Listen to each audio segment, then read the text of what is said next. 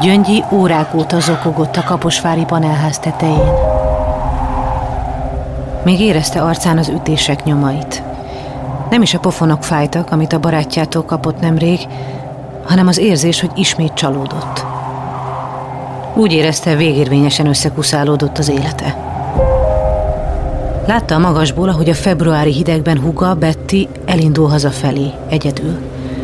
Aztán látta jönni anyukáját is. Tudta, hogy őt keresi, de már nem érdekelte semmi. Elkeseredett volt és magányos. Ez az érzés vitte fel a magasba. Régóta nem találta a helyét. Az utóbbi időben egyik bandától a másikig csapódott. Pedig igazából arra vágyott, hogy a hétköznapok biztonságos körforgásában ő is ott lehessen a szorgalmas és jó tanulók között. De mindez reménytelenül távolinak tűnt számára, hisz még szakácsnak se vették fel. Az apja szerint számolni se tud. Igaza van anyukájának, ő megbízhatatlan és felelőtlen. Nem lesz belőle rendes ember. Egy mondat zakatolt csak benne. Meg kell tennie. Úgy érezte, nincs más választása. Hirtelen rendőrautó fékezett a háztömb előtt. Észrevették. Most már nem fordulhat vissza. Mit szólnak majd, hogy még erre sem képes? Hátát neki támasztotta a ház peremének, és teljes erejéből ellökte magát a faltól. Hallotta, hogy valaki kiállt. Nem tudta, hogy ő volt-e, vagy azok, akik lentről látták zuhanását. Dani Gyöngyi 16 évesen kamaszlányként végső elkeseredésében döntött úgy, hogy véget vet életének. Egy panelház negyedik emeletéről vetette magát a mélybe. Lovas Rozi vagyok. Ez az Egyszer Lent. Egy podcast azokról, akiknek hatalmas pofont adott az élet. Megjárták a gödör mélyét, de sokkal erősebben másztak ki belőle.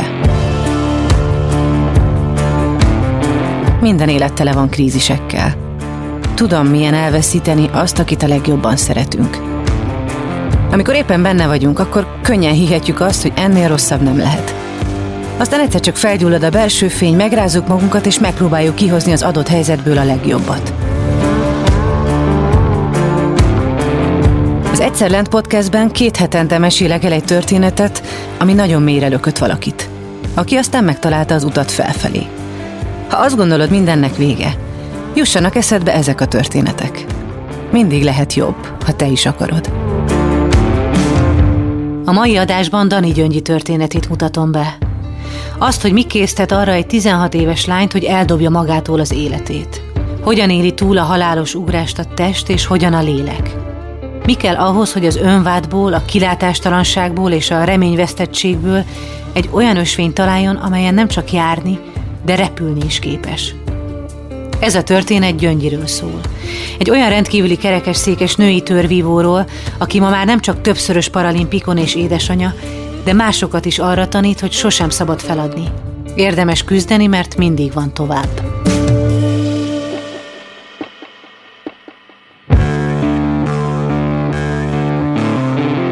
Ezt a műsort azért tudtuk elkészíteni, mert a Generáli biztosító szponzorként mellénk állt. Hallgassátok meg, miért fontos nekik, ami nekünk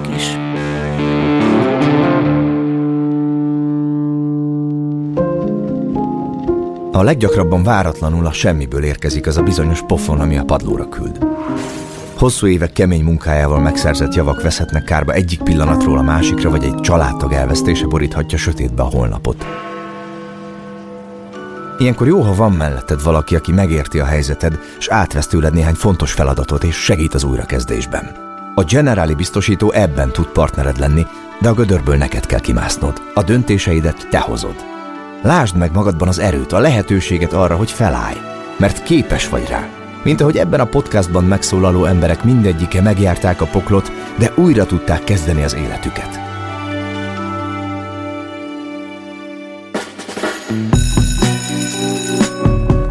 Nem lehet igaz, ez már a második figyelmeztető csengés. Megint el fogok késni. Gondolta bosszusan Gyöngyi, amint befordult az iskola udvarra. Bár csepet sem érdekelte a tanulás, kisé meggyorsította lépteit.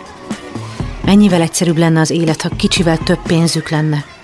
Ha nem kellene minden nap elviselni a többiek szánakozó pillantásait és bántó megjegyzéseit. Olyan iskolába jártam, ahol mindenkinek nagyon divatos jó ruhái voltak, mi szegények voltunk, csúfoltak azzal, hogy a melegítőbe jártam iskolába, hogy éppen nem voltak meg a legmenőbb cuccaim. Ebben én nagyon sok bántást kaptam. De én tudtam azt, hogy mi nem tehetjük meg. Nem mehettem el osztálykirándulásra soha a többiekkel, mert nem volt rá pénzünk. Gyöngyi hamar megértette és elfogadta, hogy édesanyja takarítónői fizetéséből és nevelőapja sörjári béréből nem telik többre, bármennyire szeretné. Látta szülei törekvését is, hogy igyekeznek megadni neki és hugának mindazt, ami tőlük telik. Nővére hamar elkerült otthonról, így édesanyja már korán Gyöngyi segítségét kérte huga Betty gondozásában.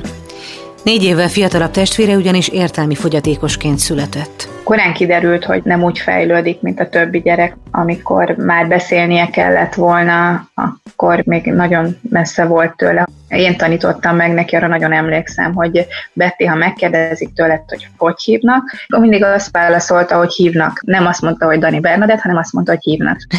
És akkor megtanítottam Betty. Ha megkérdeznek, hogy hívnak, azt kell mondani, hogy Dani Bernadett gyönyörűen megtanulta Betty, ha megkérdezik, hogy hány éves vagy, nem azt kell mondani, hogy éves, hanem azt kell mondani, hogy öt éves vagyok. Hát ma is, ha megkérdezett tőle, akkor ő még ma is öt éves. Ezt olyan jól megtanítottam neki.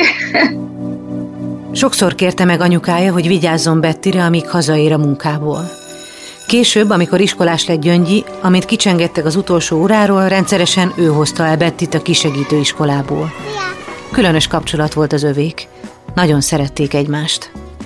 Gyöngyi megszokta, hogy huga miatt nem bandázhat annyit a kiserdőben, mint mások, hiszen Betty többnyire nem lehetett felügyelet nélkül hagyni.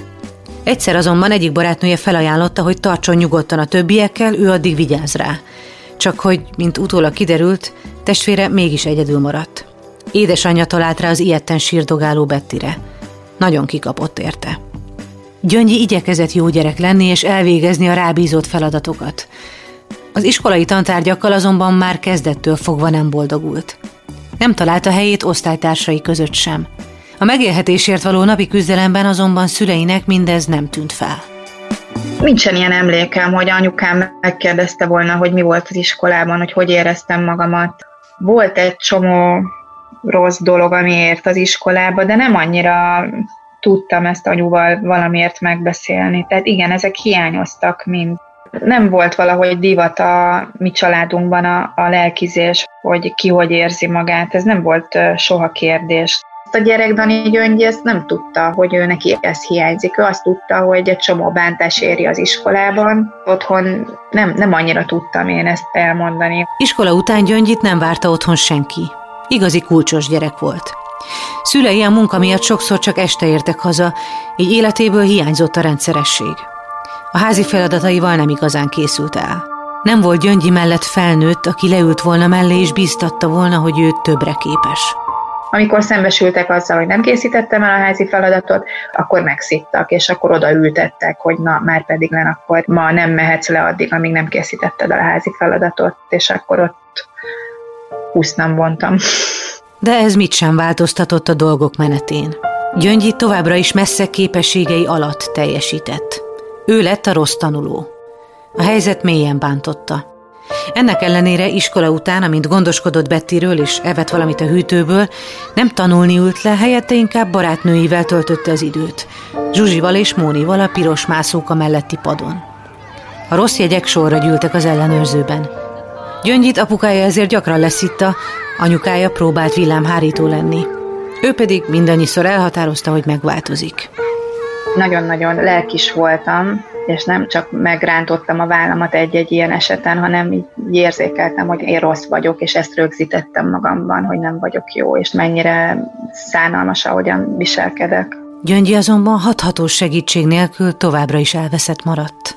De közben vágytam arra, hogy így részt vegyek így a mindennapok körforgásába, vágytam az, hogy én legyek a, Vagány Dani Gyöngyi, megtaláljam a helyemet, szerepemet ott a többiek között, és hogy jó szerepet kapjak, vágytam erre, de közben meg tudtam, hogy vannak kötelezettségeim, tudtam, hogy nem szabad, hogy anyukámnak szomorúságot okozzak, de mégis szomorúságot okoztam, amikor éppen akkor már nagyobb voltam, és elküldött egy kiló kenyérért, és két nap múlva mentem haza, tehát így ezt érzékeltem, hogy ez így nem jó, és így fáj neki.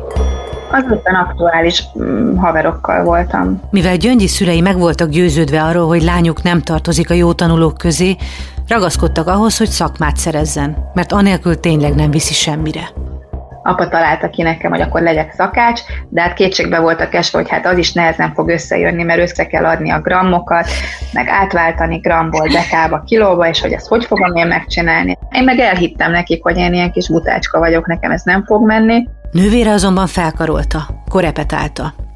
Gyöngyi is bízott benne, hogy ha ez a segítség nem lesz elég, akkor apja protekciójának köszönhetően majd felveszik. Ezért volt nagy csalódás, amikor kiderült, hogy ebben is kudarcot vallott. Nem maradt más választása, csak az anyagismereti órák. Kényszerpálya volt akkoriban Kaposváron, a fonalgyártást nyomták nagyon. Mindenki, aki rossz tanuló volt, az ment fonalgyártó szakmunkás képzőbe, így én is. A helyzet mélyen bántotta, de életvitele továbbra sem változott. Újabb és újabb társaságot keresett, és 16 évesen annyit bulizott, amennyit csak lehetett. A szülők pedig, a maguk módján, próbálták valahogy jobb belátásra bírni lányukat amikor látták, hogy nagyon nem bírnak velem, hogy iskola mellé járok, hogy nem járok haza, akkor ugye anyu sokszor fenyegetőzött azzal, hogy intézetbe ad, és aztán végül nem intézetbe, hanem kollégistának beadott. Tehát akkor volt aztán igazán nagy szabadságom, mikor kollégista lettem így a szakmunkás évek alatt, akkor lógtam ki, amikor akartam a Pamutfonónak a lány neveldéjébe voltam a kollégistákkal együtt, és annyira nem volt nagy szigorúság, hogy mikor jövünk, megyünk, simán ki lehetett játszani a nevelőket, és nem tudtak odafigyelni. Mentem a haverokhoz, arra vitt a vérem, hogy éppen bandázzak, meg egyik fiú ágyából másik fiú ágyába bújtam be, és azt gondoltam, hogy ettől vagány leszek, de közben éreztem azt, hogy ez helytelen, amit csinálok, és nem jó. Gyilkoltam ezzel a lelkemet. Gyöngyi egyre gyakrabban gondolt arra, hogy nem lesz jó vége ennek. Sokszor volt szomorú, sokszor szégyelte magát, de úgy érezte, nincs elég ereje ahhoz, hogy bármin is változtasson. Néha már az is megfordult a fejében, tényleg jobb lesz mindenkinek, ha eltűnik ebből a világból. Akkor lett még puszább az élete, amikor egy februári napon kiderült, hogy terhes lett aktuális barátjától. Úgy derült ki, hogy terhes vagyok, hogy beszedtem anyunak a gyógyszereit este, és másnap alig tudtam fölkelni, de azért fölkeltem. Együtt mentünk el a busz megállóig, és anyunak már előtte pár nappal jeleztem, hogy lehet, hogy terhes vagyok, mert nem jött meg a busz megállóban látta, hogy sápat vagyok, és alig tudok állni a lábamon, és hazazavart. Elvitte a Bettit az iskolába, aztán hazajött, és mondta, hogy öltözzek, megyünk az orvoshoz. Anyukája azt hitte, Gyöngyi azért szédül, mert terhes. Az orvos miután megvizsgálta őt, megalázóan csak annyit mondott. Nem kell itt támolyognia magának, teljesen egészséges terhesség. Majd kérdés nélkül automatikusan kiírta abortuszra. Gyöngyi úgy érezte, forog vele a világ. Elindultak hazafelé. Anyukájától lemaradva az úton megmegállt. Többször is hánynia kellett az erős gyógyszerektől. Akkor megmondtam neki, hogy anya, én nem azért támolygok, mert terhes vagyok, meg nem, nem direkt csinálom, hanem akkor elmondtam neki, hogy beszedtem a gyógyszereit. És akkor anyu... akkor anyu mondta, hogy hát most már nem tud mit csinálni, mert már úgy is kísértáltam, meg kilevegőztem, most már nem fog elvinni engem gyomormosásra. Kilevegőzted a gyógyszereket? Igen. Nagyon-nagyon nagy lány akartam lenni, én nagyon meg akartam mutatni a világnak, de közben meg mégsem voltam az, aki akartam lenni.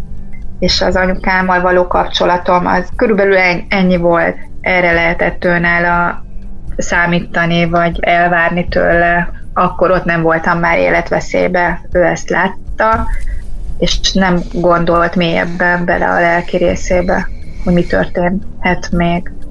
Hogyha akkor ott esetleg leül velem beszélgetni, akkor lehet, hogy egészen máshogy történik az egész.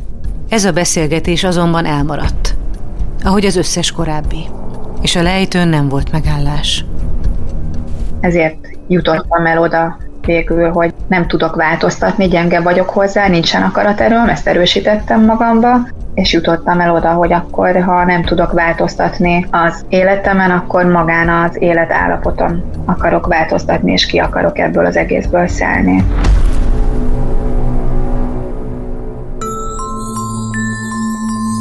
Este elalvás előtt Gyöngyi azt a pillanatot idézte fel magában, amikor beköltöztek a Kaposvári békefüredi lakótelepre. Tele voltak reménnyel. Végre sok évnyi költözködés és albérletezés után nekik is kiutaltak egy saját lakást. Gyöngyi kisgyerekként órákig ücsörgött az ablaknál a radiátoron. Szerette nézni a hatalmas toronydaruk lassú mozgását, figyelni, ahogy sorra bújnak elő a földből a sok emeletes társasházak körülöttük. Ez a gyerekkori emlék egészen megnyugtatta őt, és lassan mély álomba merült. Reggelre vastag, fehér hótakaró borította be a város utcáit. Gyöngyi úgy döntött, hogy hugát Bettit elviszi szánkózni. Útközben eszébe jutott, hogy egyik haverjánál hagyta az óráját. Felszaladt hozzájuk. Épp ott volt a barátja is. Akkor már tudta, hogy terhes vagyok, és szóba jött, és mondta, hogy majd a Tibi fölneveli a gyerekemet. És aztán megütött, és nem is az fájt, hogy megütött, hanem az fájt, hogy igen, igaza van, mert, mert nem voltam teljesen őszinte vele. Nem volt túl nagy az önbecsülésem, mondjuk így. Kirohantam a házból, elhatároztam magamat, hogy akkor most ennek az egésznek véget vetek. Gyöngyi a lépcsőházba érve nyitható tetőajtót keresett. Az első kiárat azonban zárva volt. Miközben lefelé szaladt a lépcsőn, hallotta, hogy huga Betty is kirohan a lakásból. Ekkor ért a másik épület bejáratához. A legfelső emeletre sietett. Megpróbálta kinyitni a vaslemezt. Első mozdulatára engedett. Gyorsan kimászott a tetőre. Hát egy pár órát biztos, hogy eltöltöttem egy szákulóverbe. Hm. Míg eljutottam oda, hogy leugrottam a tetőről. Még láttam az anyukámat, hogy jön a ház felé, aztán elkezdtem szaladni a tető másik irányába, hogy észre ne vegyem. Mm. Akkor ott volt a két emeletes ház között egy félszint különbség, ott leestem, azt hiszem ott elszakadt a nadrágom, és utána kiültem a tető szélére, és csak zakatolt bennem, hogy meg kell tennem, meg kell tennem. Ekkor egy rendőrautó fordult be a sarkon. Az egyenruhásoknak feltűnt, hogy valaki járkál a magasban. És akkor gyorsan befelé fordultam a háznál. A, a háznak volt egy pereme, és a hátamat nekivetettem ennek a peremnek, tehát így belülről támasztottam a hátammal a házat. Oda jött a rendőrautó, és felkiabáltak ilyen kiankosítóval, hogy mit csinál ott fent hölgyem. És akkor aztán így nagyon-nagyon átkapcsolt az agyam, és csak zakatolt, hogy meg kell tennem, meg kell tennem, most már nem fordulhatok vissza, mert akkor mit gondolnak azok, akik mindezt látták, hogy csak egy felhajtás volt. A következő pillanat már az, hogy zuhanok kifelé, és valaki kiállt, és most se tudom, hogy én kiáltottam, vagy azok, akik láttak engem. Volt egy elképzelésem arról, hogy hogy kellene jónak lenni. Valaki ott belém bélyegezte. Hm. Kezdjük úgy, hogy jó Isten és valahogy nagyon eltértem ettől a képtől. Nem, nem annyira úgy sikerült ez a kép, azt éreztem, amit nekem előírtak, és gyengének éreztem magamat ahhoz, és egyedül éreztem magamat ahhoz, hogy helyrehozzam ezt a képet, és tényleg olyan legyek, ami ennek lennem kell. Nem akartam senkit megbántani, nem akartam senkinek szomorúságot okozni, és éreztem, hogy ez nem sikerül. Gyöngyi négy emeletnyit zuhant. Eltört a gerince, deréktől lefelé lebénult a lába. De túlélte.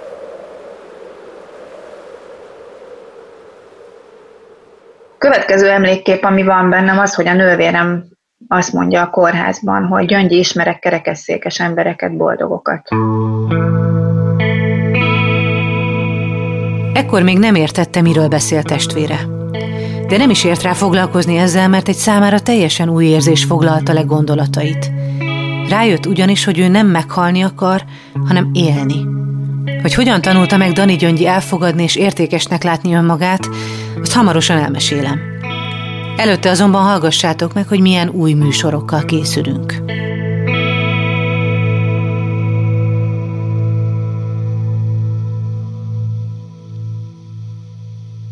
Beaton Studio Szöllősi Györgyi vagyok, ez pedig a To-Do List. Egy podcast azoknak, akik érteni szeretnék a gazdaságot, a világot, akiket érdekel, hogy a globális folyamatok hogyan változtatják meg az életünket itt, Magyarországon. Mivel a koronavírus miatt kialakult világjárvány mindannyiunk életét átrendezi, ebben az évadban a krízis jellemzőivel és következményeivel foglalkozunk majd, és megpróbáljuk elmondani, hogy mit érdemes tenni. Számtalan válság van már mögöttünk, amiből tanulhatunk. A To-Do List minden epizódjában megkeressük azokat a történeteket, amik lehet, hogy régebben történtek, de sokat mondhatnak a mai helyzetről is. Beszélgetünk krízisek érintettjeivel, az üzleti élet és a pszichológia szakértőivel, és igyekszünk tanácsokat adni, hogy ne kövessük el ugyanazokat a hibákat, amiket elődeink. Egy életünk van, és én nagyon-nagyon szeretném, hogyha az, az baromi sűrű lenne. A tied nagyon az? Nagyon. Piszkosul az.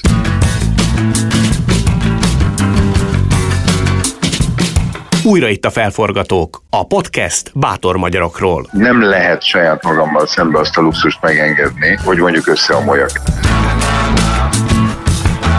Kadarkai Endre vagyok. Az elkövetkező hetekben tíz olyan ember történetét mesélem el, akik letértek a kitaposott ösvényről, és saját utat választottak. Azokból a körhintekből, amik nem olyan irányba forognak, ami számomra komfortosan, azokból általában kiszállok. Akik átírták a játékszabályokat, akik ha elbuktak, azért is újra kezdték. Hat éves koromtól úgy nőttem föl, hogy nekem minden héten, minden évben bajnoknak kell lennem. A felforgatók addig nem nyugszanak, ameddig el nem érik a céljaikat. Akik ha valamiben hisznek, amellett a végsőkig kitartanak. Ha borászatra bökre az édesapja, akkor ön most a borászatot megreformáló magyar üzletember? Szerintem igen. Hegyeket tudtam volna elhordani hátamon. Legyünk példát róluk. Tanuljunk tőlük. Legyünk minél többen felforgatók. Viszont előtte irány a Medikus Presszó. Kövessetek minket, iratkozzatok fel a Spotify, Apple, Google Podcast lejátszótokon, vagy ahol jól esik.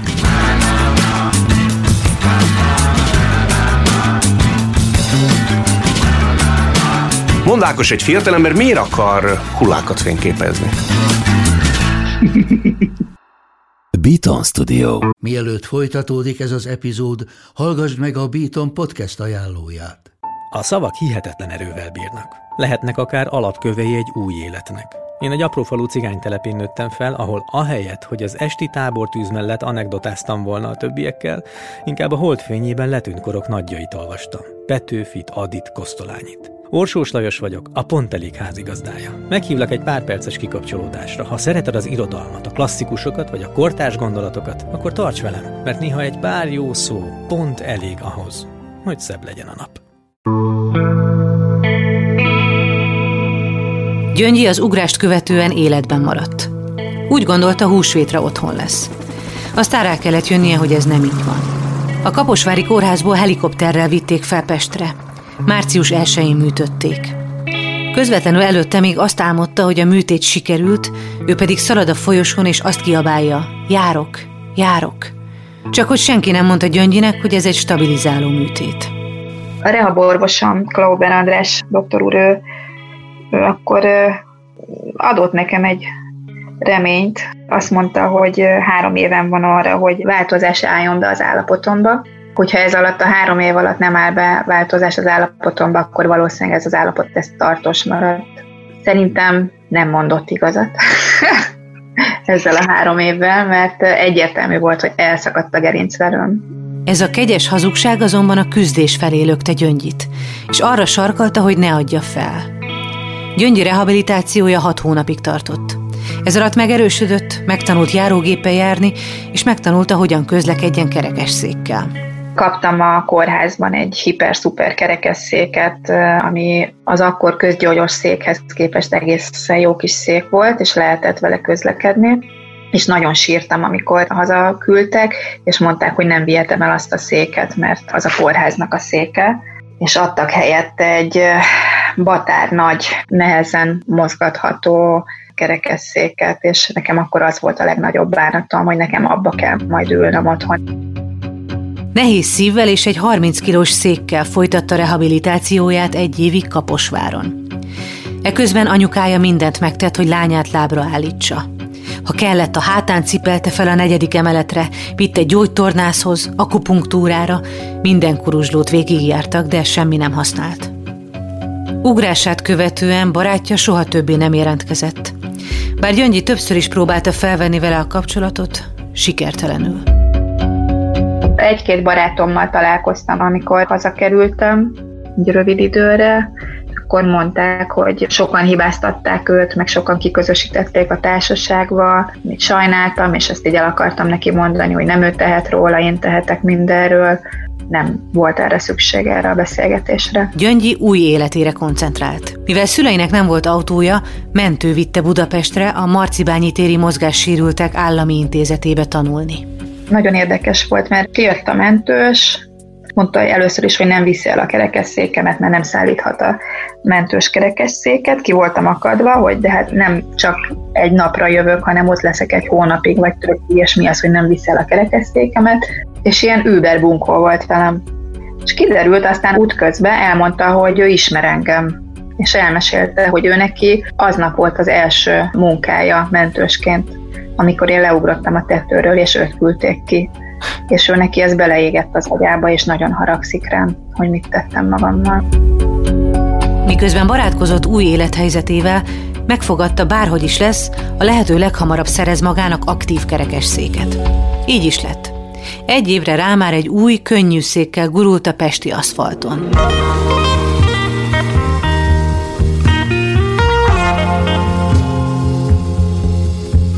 Közben Gyöngyi barátokra lelt akik templomba járó fiatalok, kerekes székesek voltak. Rávették, hogy menjen el Nagymarosra egy római katolikus ifjúsági találkozóra. Először nem akartam menni, tehát mit keresek én egy ilyen lelki gyakorlaton, fogalmam nem volt, hogy ott mi fog történni, és aztán Nagymarosan történt az, hogy először találkoztam Istennel. Kerényi Lajos atyának a beszéde volt, amiből azt éreztem, hogy ez így igazán hozzám szólt, és rólam szól az én megtérésemről. Gyöngyi imáiban kezdetben még titkon ott volt, hogy a Jóisten talán segít neki talpra állnia. De a csoda nem ebben rejlett. Eltelt a három év, és egyszer csak azon vettem észre magamat, hogy elmúlott a három év, és már nem azon rugózok, hogy fel akarok állni a kerekesszékből, hanem élem a mindennapjaimat. Az a fontos, hogy én tanulok, hogy dolgozzak, hogy kapcsolataim vannak, hogy sportolok. Egy csomó célom lett, egész más életem lett, mint ami előtte volt. A rehabilitáció alatt a pszichológusok arra biztatták Gyöngyit, hogy sokkal többre képes. Nem csak ruhakészítői szakmát szerzett, le is érettségizett. Két év alatt munka mellett. Közben Gyöngyi megtanult mozgó lépcsőzni, metrózni, bárkit leszólított, ha látta, hogy jó fizikumú. Munkába menet rendszeresen cipeltette magát vadidegen emberekkel a lépcsőkön, ma már maga sem érti hogyan. De ami fontos, rájött, hogy szereti az életet. És mégiscsak nagy szerencse, hogy a szűzöny a kötényébe pottyant. Hamarosan már nem volt szükség arra sem, hogy Budapestről apukája kollégái vigyék haza Kaposvárra a nagy sörgyári autóval. Egy nap egyedül érkezett meg szüleihez vonattal. És a szüleiddel, anyukáddal, nevelő apukáddal ezt az egészet, az ugrást, a műtétet, az utána lévő időszakot, ezt át tudtad beszélni? A megbeszélés része az elmaradt, mindig elmaradt valahogy. Ugye elzárkóztak. Tehát az, hogy hogy történt az, hogy kiugrottál onnan, az, azt végül is nem beszéltétek meg? Nem, nem beszéltük. Nem beszéltük meg anyuval, apuval soha, hogy mi történt, miért ugrottam valahogyan, ez, ez már nem volt akkor fontos. Azt lettek, hogy jól vagyok, hogy erős vagyok, hogy megoldom azt is, hogy hogyan menjek haza, hogy már ehhez se kellettek ők, és nem akartak kérdezni, be tudták annak, hogy bolond voltam, és hogy csak szerelmes voltam, és azért ugrottam le. És visszagondolva erre az egészre szerinted ez hiányzik a történetből, ez a beszélgetés? Nem volt fontos már, most meg főleg nem fontos, nem akarom őket bántani. Ők azt gondolom, hogy megtettek mindent, amit tudtak. Az ő képességeikből annyira tellett, amire nem hibáztatom őket semmiért, nem változtatna semmén az, hogyha esetleg őket kezdeném el vádolni, mert ők ezt tudták adni. Ennem adtak, felruháztak, felneveltek. Gyöngyi közben révésznek állt. A Mozgássérültek Állami Intézetének akkori igazgatója, Rimóci Rudolf találta ki, hogy lelkileg egészséges, önálló életet élő mozgássérültek segíthetnek a sérülté váló embereknek feldolgozni az új helyzetet. Gyöngyi egyike volt az első segítőknek, révészeknek, akik átvitték a túlpartra azokat, akik ezt kérték. Nagyon szerettem ezt a feladatot.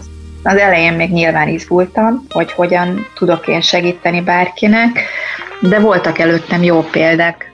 Az érrehabomra is bejárt egy férfi, aki most már több mint 40 éve kerekesszékben ül, akkor még csak 20 éve ült kerekesszékbe. Hm megmutatta, hogy hogyan kell elesni a kerekesszékkel, rácsodálkoztunk, megcsodáltuk azt, hogy úristen, a Pali bácsi ő autót is tud vezetni, és autóval jön, megy, és beszélgettünk vele, hogy mi a munkája, hogyan éli a mindennapjait, és ugyanezt csináltam én is később. Gyöngyi a balesetét követően átesett a depresszión, mint mindenki más. De a sport segítségével egész gyorsan kilábalt belőle. Gyöngyi révészei, bár nem tudtak róla, azok a kosárlabdás srácok voltak, akik először hívták játszani. Tácsodálkoztam, hogy ilyet is lehet csinálni. Tetszett az, hogy ezek a srácok bár kerekesszékben ültek ennek ellenére, nem a kerekesszék körül zajlott a mindennapjuk, hanem arról beszélgettek, hogy mi van a családdal, éppen ki milyen iskolába jár, és milyen filmet látott utoljára a moziba. Tehát ilyen totál hétköznapi emberek voltak. Gyöngyi örömét lelte a sportban. A kosárlabda mellett kipróbálta a teniszt, az erőemelést, a maratoni tekerést. Élvezte, hogy a kerekesszék ellenére mennyi lehetőség kínálkozik a mozgásra. Végül a vívásban talált rá önmagára. Munka mellett kezdett vívóterembe járni, és edzésről edzésre egyre jobb lett akkor már először elkezdtem vívni, az is idő volt, mire egyáltalán beköthettem a szóra, mindenkitől kikaptam. Ott volt a cél, hogy na jó, akkor legalább adjak tust, akkor utána, hogy nyerjek asszor. Folyamatosan ugye tettem följebb a lécet. Rájöttem, hogy ez jó ez a sport, és nyerni akarok, és jó akarok benne lenni. És igen, ott volt, hogy jó, és akkor ki akarok jutni paralimpiára. A 2004-es madridi világkupáról már bronzéremmel jött haza. Gyöngyi úgy érezte, megtalálta, amit keresett. Rájött, hogy kerekes székben ülve is képes valamit hordozni és adni az embereknek. Ezután sorra jöttek a sikerek. Aténba sikerült megszerezni a kvalifikációt. A cél a nyolc közé jutás volt. Gyöngyi elképesztő formában került a döntőbe, elérte, hogy a csoportban összesen négy tust kapott, azt is egy embertől. A döntő hangulata azonban teljesen leblokkolta. Tele volt a lelátó, szikráztak a fények, a bíró három méterre állt, a hangját csak hangszóron keresztül lehetett hallani. Minden olyan felemelő és ünnepélyes volt, és ez alaposan összezavarta. Csúnyán kikapott. Pedig ugyanezt a hongkongi ellenfelet pár hónappal korábban Madridban megverte. Így lett ezüstérmes az akkor 29 éves Dani Gyöngyi élete első paralimpiáján. Akkor nem értem meg sikerként, meg ugye ott letámadtak utána a tévések, újságírók, mindenki, rögtön, amikor lejöttem a vesztes asszom után, és azt látták, hogy könnyes a szemem, és igen, hát persze, hogy könnyes, mert kikaptam. Hát hogy a fenében lenne könnyes a szemem? Gyöngyi akkor még nem tudott örülni az ezüstnek, de ma már a helyén tudja értékelni ezt az óriási eredményt. Újabb és újabb versenyek követték egymást. A legnagyobb kihívást azonban nem a vívó ellenfelek jelentették Gyöngyi számára. Kiderült ugyanis, hogy férje tüdőrákos lett. Miközben Gyöngyi az edzőteremben küzdött, férje a rákkal harcolt. Gyöngyi komoly megpróbáltatásokkal teli időszakot követően lépett pástra a londoni paralimpián, ahol újabb ezüstöt szerzett.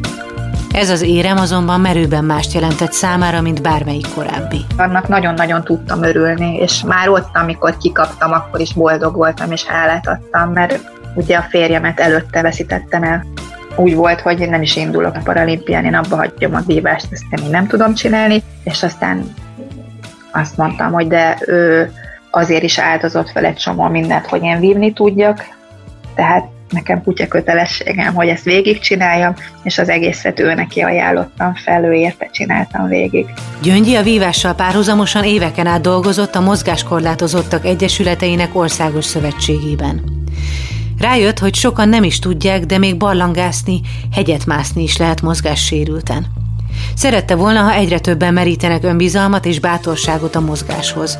Ezért életre hívta és megszervezte a MEOSZ és az Országos Orvosi Rehabilitációs Intézet segítségével a mozgássérült emberek sportág választóját. Közben a Paralimpiai Bizottság is mellé állt az ügynek, hiszen érezte, látta azt, hogy ezek által, a sportnapok által kikerülhetnek, mint ahogy ki is kerültek többen innen sportolók, akik utána paralimpiákra mentek ki, és paralimpiát nyertek meg. Gyöngyi a vívás mellett a síelést is kipróbálta versenyszerűen. Pár éve a franciaországi Auronban óriás műlesiklásban a második helyen végzett, és ezzel meghívást nyert a Vancouveri téli paralimpiára, amelyen azonban végül mégsem indult. Kiderült ugyanis, hogy jelenlegi férjétől babát vár. 2013. novemberében épp egy edzőtáborban voltam, amikor gyanússá vált, hogy nem egyedül siklok a pályán, és mikor hazamentem, akkor megbizonyosodtam róla, hogy, hogy valóban Kristóf érkezik. Én boldog voltam, tehát így tudtam, hogy most ez lemondással jár, ahogy a nőtt bennem Kristóf, úgy éred bennem a gondolat, hogy nem kockáztathatom az ő épségét. Nem egyedül vagyok, felelős vagyok ő érte, és csak azért, hogy én elmondhassam, hogy én vagyok az első nő Magyarországon, aki nyári és téli paralimpián is indult, csak ezért nem tehetem kockára az ő életét. Úgyhogy le kellett mondanom a sízésről, de nem úgy éltem meg, hogy most akkor nekem le kellett mondanom. Gyöngyi boldogan készült az anyaságra, és ma már egy öt éves klassz kisfiú anyukája. A vívást Kristóf születését követően folytatta. Most 20 évnyi élsporttal a háta mögött édesanyaként férje támogatásával utolsó paralimpiájára Tókióra készül. Bár a koronavírus kissé felülírni látszik a terveket. Az utolsó információ az, hogy halasztva lesz, maximum 2021-ig, ha tényleg eh, ki van tolva a paralimpiai időpontja, akkor új kvalifikációs versenyek lesznek, amik elmaradtak, a sportolni fogják, tehát csupa-csupa bizonytalan tényező van itt paralimpia kapcsán, meg olimpia kapcsán, én kivárok, hogy mi lesz ennek a járványtörténetnek a vége, hogy meddig fog tartani. Az biztos, hogy itt a sportterén, amit el lehetett már érni, paralimpia aranyérem kivételével én már elértem, és nem biztos, hogy annyira nagyon-nagyon hiányzik az a paralimpiai aranyérem, hiszen sok sikert megéltem, nagyon sokat kaptam a sporttól, nincsen bennem hiányérzet. Dani Gyöngyivel a koronavírus járvány miatt és az egymás iránt érzett felelősség jegyében online rögzítettük a beszélgetést. Jó két órát figyeltem és hallgattam Gyöngyi megrázó és felemelő történetét. De vajon milyen felismerésre jut Gyöngyi, amikor a mostból összegzésképp a nagy egészre visszanéz? Úgy tűnik, hogy meg kellett járnom ezt a tínédzserkori poklot, amit megjártam, ahhoz, hogy most ez a felnőtt ember beszélgessen veled, aki ugyanakkor a felnőttsége mellett azt gondolom, hogy kiegyensúlyozott és boldog, és ez csak így történhetett meg, hogy közben meg kellett merítkeznem itt ebben a tűzben, és el kellett fogadnom az én keresztemet, ami már nem a keresztem, mert nem az, mert csak gurulok négy keréken, és mellett egy tök teljes életem van, van egy gyönyörű családom, van egy karrier mögöttem, ma már nem az a lány vagyok, aki leugrott a négy emeletes ház tetejéről, nem úgy ismernek engem, hanem úgy ismernek, mint Dani Gyöngyi paralimpikon ezüstérmes kerekesszékes vívót. Az Egyszerlent Podcast ötödik epizódját hallottátok. Azért indítottuk el ezt a műsort, hogy megmutassuk, minden veremből van kiút. Amikor az alján vagyunk, lehet, hogy nem látszik, de tehetünk azért, hogy jobbá tegyük azt, ami elromlott. A mai epizód szerkesztője Víg Fekete Zsuzsa, a produkciós vezető Gröger Dia, a zenei és utómunka szerkesztő Szűcs Dániel, a kreatív producer Román Balázs, a producer pedig Hampuk Richard volt. Lovas Rozit hallottátok. Két hét múlva újabb történettel jövök.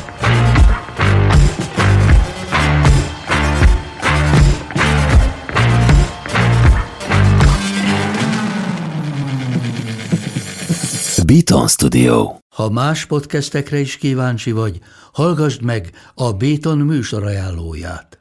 El tudod képzelni, hogy a podcastet, amit éppen most hallgattál, fél év múlva már a mesterséges intelligencia generálja? Mi sem. De ha érdekel, eljötte már a gépek lázadása. Hallgass bele az Embertelen podcastbe. Orsós Lajos vagyok, a műsor házigazdája. Egyelőre még élőben. Egyelőre. Fedezzük fel együtt, hogyan ismerkedik, randizik, mesél és vitatkozik Betty és Péter, két teljesen mesterséges intelligencia. Lajos, a podcast címét mond még egyszer, Léci. Oké. Okay. Embertelen podcast.